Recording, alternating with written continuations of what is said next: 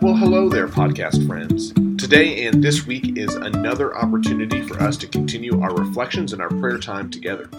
Now, this week we turn to the theme of joy, and we invite other ourselves to consider how joy can help our lives as well as connect us closer to God. When I think about joy, the first thing that comes to my mind is the fruit of the Spirit love, joy, peace, patience, kindness, goodness, faithfulness, gentleness, and self control.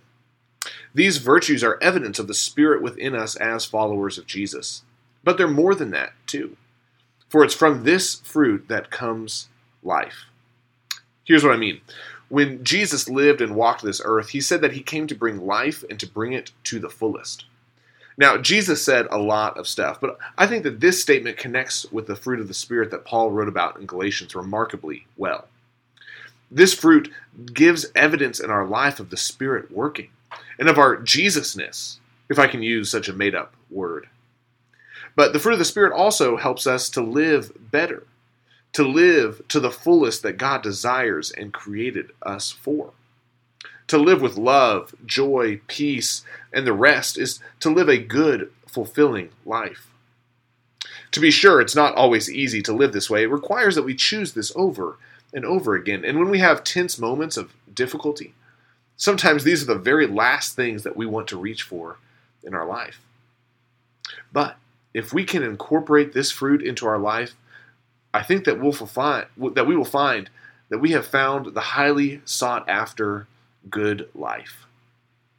After all, fruit nourishes and sustains us in reality. So why would the same not be true in the spiritual life? And so we focus in upon joy this week, on the idea that we are filled with something beyond happiness, and it's expressed in any and every situation that we find ourselves in. Whether we receive good news or bad, joy shines through. It's beyond an emotion, it's a choice. A choice to place our trust in Jesus so that we can approach life's ups and downs with confidence in Jesus. And this is exactly where prayer fits into the equation. Because to make this choice over and over again takes training. And prayer is the training ground.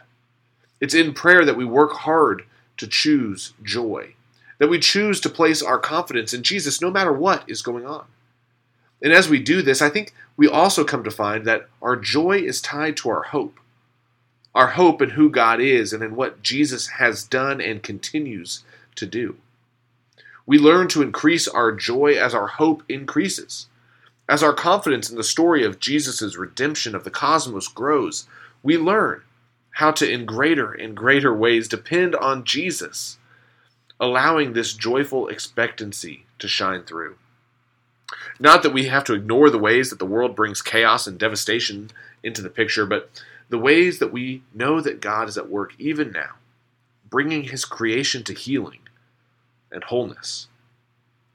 And so, for the next several days, as we think about joy, I think it's just as important that we pray for hope, to notice what we hope for and what we hope in. For if we place our hope in Christ alone, this will certainly grow our joy. Take a few minutes each of the next several days and write down what you hope for. If you can, notice what you have placed hope in during the past several days or maybe weeks. Do you have hope in one particular person, or maybe a group, or an outcome of an event?